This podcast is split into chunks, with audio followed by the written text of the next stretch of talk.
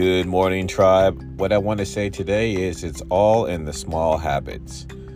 How you spend your mornings, how you talk to yourself, what you read, what you watch, who you share your energy with, who you have access to, who has access to you.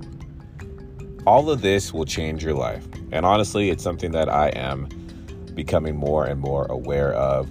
Small habits make up a majority, or if not all, of who you are and how your day will go. Something I needed to hear, and I hope you have a great rest of the day, tribe.